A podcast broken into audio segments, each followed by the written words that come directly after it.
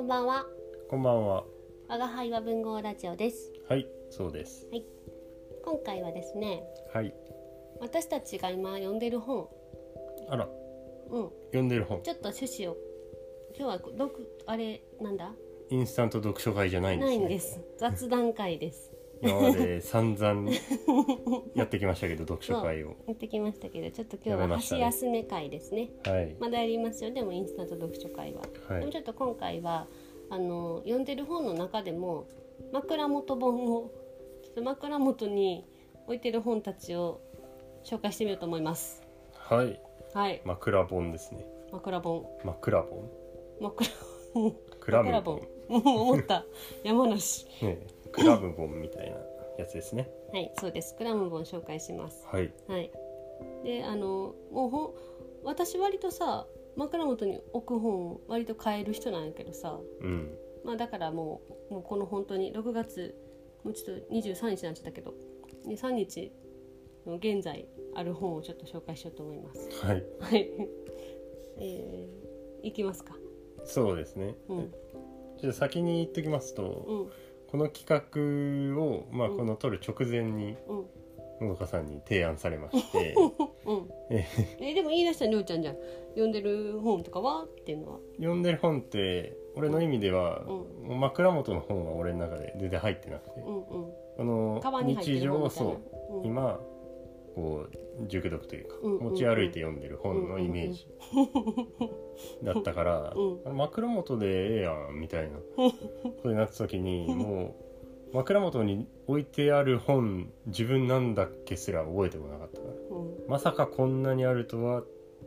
知りませんでしたはい。ちょっとそれについて。唐突に言われたからそれだけは言い訳させてほしい、でそれについて言わしてもらうとな、うん、あのーそれは分からへんと思う何置いてるかはいあなたいつもね枕元にかかわらずあの家の中のな聞いてる至る所になはい置きすぎやねん本あらそうですか知らんと思ってけど置いてることも分かってへんやろうあらしまあ戻ってることも分からへんやろうあけらどーあらーうるさい知りませんでしそたねうそれは分からへんやろなと思うだからさっきさあの枕も布団布団から寝室から取ってきたやんびっくりしたもんびっくりですねこんなんあると思っていいですね少ないまあまあいいんですようんという言い読ん訳でだんのけそはれ全部読んでますよちゃんと読んでますから置いといてくださいはいはいはいじゃあのどかちゃんから紹介しちゃっはい、紹介しますはい私ね今回ねあの自分でも気づいてへんかったけどうんあの太宰です太宰2冊あるんですけどちなみにうん2冊ともね太宰関連の本でうんまあちょっと最近太宰の短編読んだりとかなあの応答記もありましたからそうだねフォスフォレッセンスで読書会ももししたたししねなそうそうそうちょっとね今太宰の作品を読んでるからうんなんかその人とか私割と人暗号の時とかもあるけどさうん人とかもうちょっと追いかけたくなっちゃうから、そうだねうん、でちょっと人を見てるんだけどね早く読んで教えてよねうん言いたいんだけどねち ょそ れっをと待ってますあの枕元本とかしてるからさうん寝てる時にもう本当にちょこちょこ読み進めて今やっと真ん中ぐらいなのもう日常持ち歩いて読んで くれ、そうだねそうだねちょっと最近ちょっと忙しかったからうん、あんま読めてへんねんけど、うんでまあ、ちなみに、えっと「海藻太宰治」という野原和夫さんが書いた海藻本ですねこれは。うんでこの野原さんなんかあの読んでる読んでて知ったんやけどあの学生の頃から太宰と知り合っててほそうで後々多分編集者にならはるのかなっていう人がまあ書いただからなんかこのもう一冊「海藻太宰治」太宰の奥さんが書いた本も同じタイトルであるんやけどさううんあのこっちの野原さんの方が文豪としてのなんか太宰の顔が見えるかなと思ってちょっとまずこれを読んでみてます。見えてきたまだ全然 ちょっとさあの寝る前に読むからさうんあの最後うとうとしてるねんなうんでまあちょっと次の日とかまたちょっと戻るやんうか、んでなんか全然進まへんねんな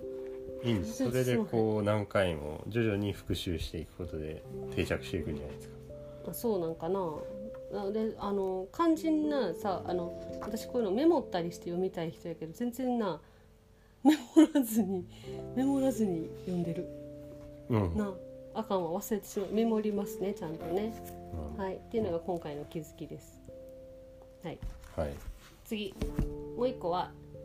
あの新作「橋でメロス」他4編っていうあの森見と美彦さんが書いた本ですこれはどういう本ですかこれなあの森見さん有名やんこの森見と美彦さんうんあのー夜は短し歩けよ乙女」とか、うんでこの人が「えー、と橋でメロス」「三月期」「藪の中」「桜の森の満開の下」「百物語」っていうまあそういう文豪たちの短編を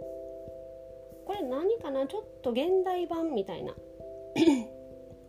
感じで書いてはるやつででこの森美さんさあの京都のさ京都が舞台の作品書かはる人やけど今回のやつもね多分ね今走れメロスんでるけど多分全部京都が舞台なんかなほそうで私あの京都出身で京都大好きですからそういうのにも惹かれて今これ読んうでます、うんじゃあこれは、うんその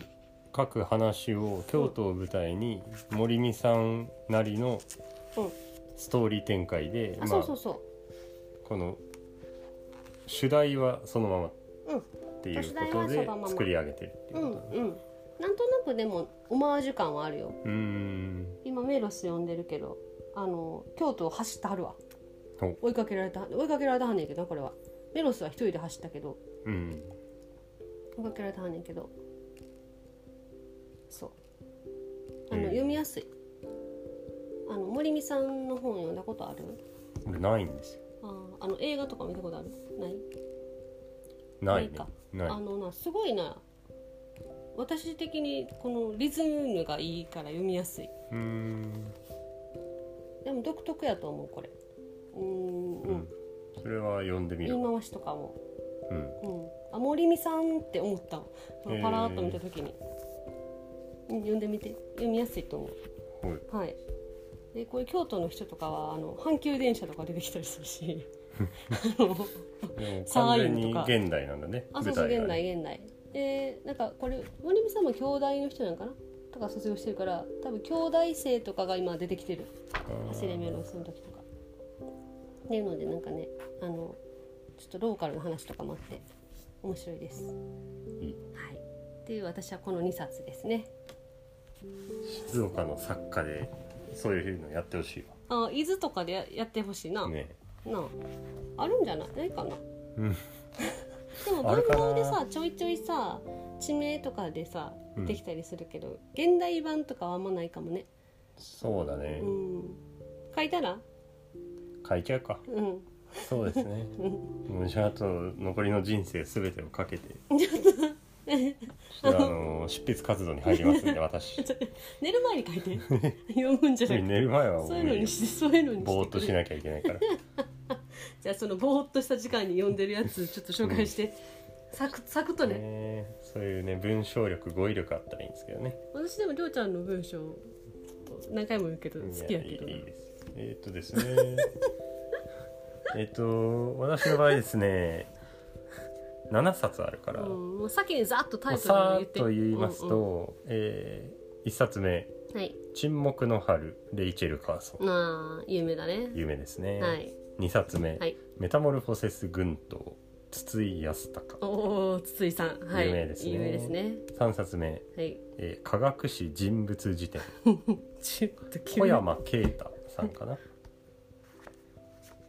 自由的にっぽいよな、そうですね、うんうん小山啓太さん、はい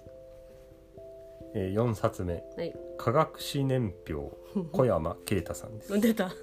い、小山さん好き好きですようこんの科学史の本をうん結構書いている著者の方でうんうんうんあの別の本も持ってたりしあます、ーすごいえ5冊目、はい銀河の片隅で科学屋は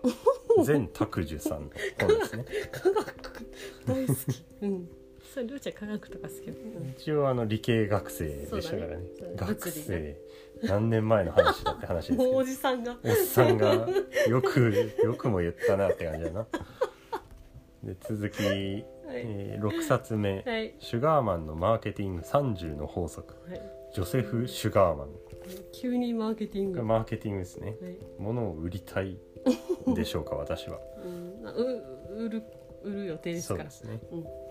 次が7冊 目はいえー私たちは子供に何ができるのか非認知能力を育み格差に挑 むポール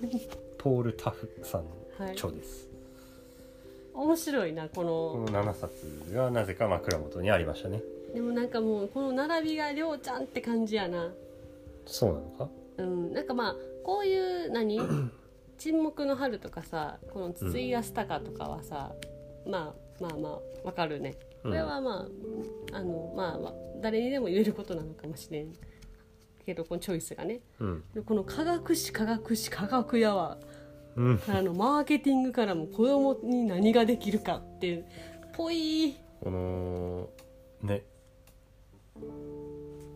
浅い感が出てますよねんじゃなんやろなこう乱読感がうんうんうん適当に興味がある本をこう本棚から寝る前にひゃっと取って布団に行きちょっと読んで枕元に収めるというこの習慣がありますからあん私たのこと そういうスペースじゃないんよな枕元にどんだけ積んでいけるかやっぱりそこが戦いですからね あのちょっと言わしてもらうとなはい積んでへんからな積んでません広げてるよまあまあ積んでへんかもしれんけどそっち側でもいいですすんごい広がってるよそよっち側でもないいんでなんあれはなんか景色になってるわすけ、もうあのバーティカルかホリゾンタルかの違いです分ねからへんねんそれ今手でなんとなく分かったけどうん積むか広げるかみたいなことそう俺もどっちがどっちかたまに分かんない から縦か横かはいってやつですねちなみに今今はどれ推しなの今はね科学手に取史る回数うんうん科学史人物辞典推しあですかねへえこれねうんこのサブタイトルで「150のエピソードが語る天才たち」ってあってほう科学者150人バーってこのその人のエピソードともにうんうんこう書いてあるうんっていう本なんだけど、うんこれね前書き面白いんですよこれへえこの科学小山さんが書いた前書きの小山さんが書いた、うんあまあ、前書きというかこの導入部分うんうんうん科学がどういうふうに科学になったか自然学から科学になったかって、ほまあ、すごいざっくり言うとううんこの1500年600年くらいからうん科学というものがどんどん進歩してくるんだけど、うんうんやっぱりそこのそこには何かき変わったきっ部かけみたいな分こと部分があるんだとでまあそれはいろんな切り口であるんだけど、まあ、一個あるのはガリレオがこの実験というものをしだした、まあ、こういうのは有名な話かもしれないけど理系の人からするとほこの今それまでは自然のものを観察することでううんうんこう何か法則を導き出そううんうんうんとしてたけど、物が落ちるとかうんって見てるだけじゃわからないと。ほえー、と重いものも軽いものも同じ速度で落ちるんだよねピサの斜塔でさ鉄の玉となんだっけ木の玉わかんない軽い玉ううをん落としたら同時に落ちたと、うんね私それさ最近知ったよでそう数年そう前なぐらいるじゃんうんやっぱ人が普通に物落ちてるのを見たら重いものの方が早く落ちてるように見えるわけだよね、うんで実際に空気抵抗とかあるからうん軽いものの方がふわふわひらひら葉っぱとかひらひら落ちてるからあー確かにねゆっくり落ちてるように思うし鉄の玉だったらストンと落ちるが速いだうかんうんうんうんらそれはただ観察してるだけだとわからないことなんだけどあの実験室で条件をこう人間がコントロールできるような状態でやることでこのさらに詳しくその落ちるという現象が見えてくるだかうんらこの実験をガリレオがやりだしたとかそういうことかへらーこの自然学から科学に切り替わったのうんうんうんまあ、そういうきあのポイントの話が最初に載ってるんだけどこれはねあの面白かったうんそうだねあーと思ってそうなんやなガリレオきっかけなんだねじゃあのそれだけじゃないそれはねあくまで1個なんだけどその実験というものをしだしたあそうそうすごくないしだした人ってしだした人はすごいよあれ俺間違えたかもしれないこっちかなああもう一個の方やった年表の方やったあ科学史年表の方でした失礼しましたそう科学史年表のプロローグうーんがね最近読んでうんうんうん面白かったね、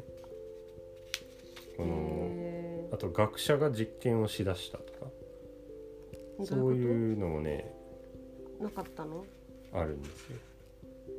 あこれ面白そうやなリュッカー三択ロースと原子の実在性ああそうそうそうへそうーこのね科学史人物辞典のその人の話もさうんそのただ事実羅列してあるその人物紹介っていううよんりうんうん面白いんですよ文章もあーうん読みやすいな読みやすい読みやすいうんあステービンこれなんか言ってたの騙し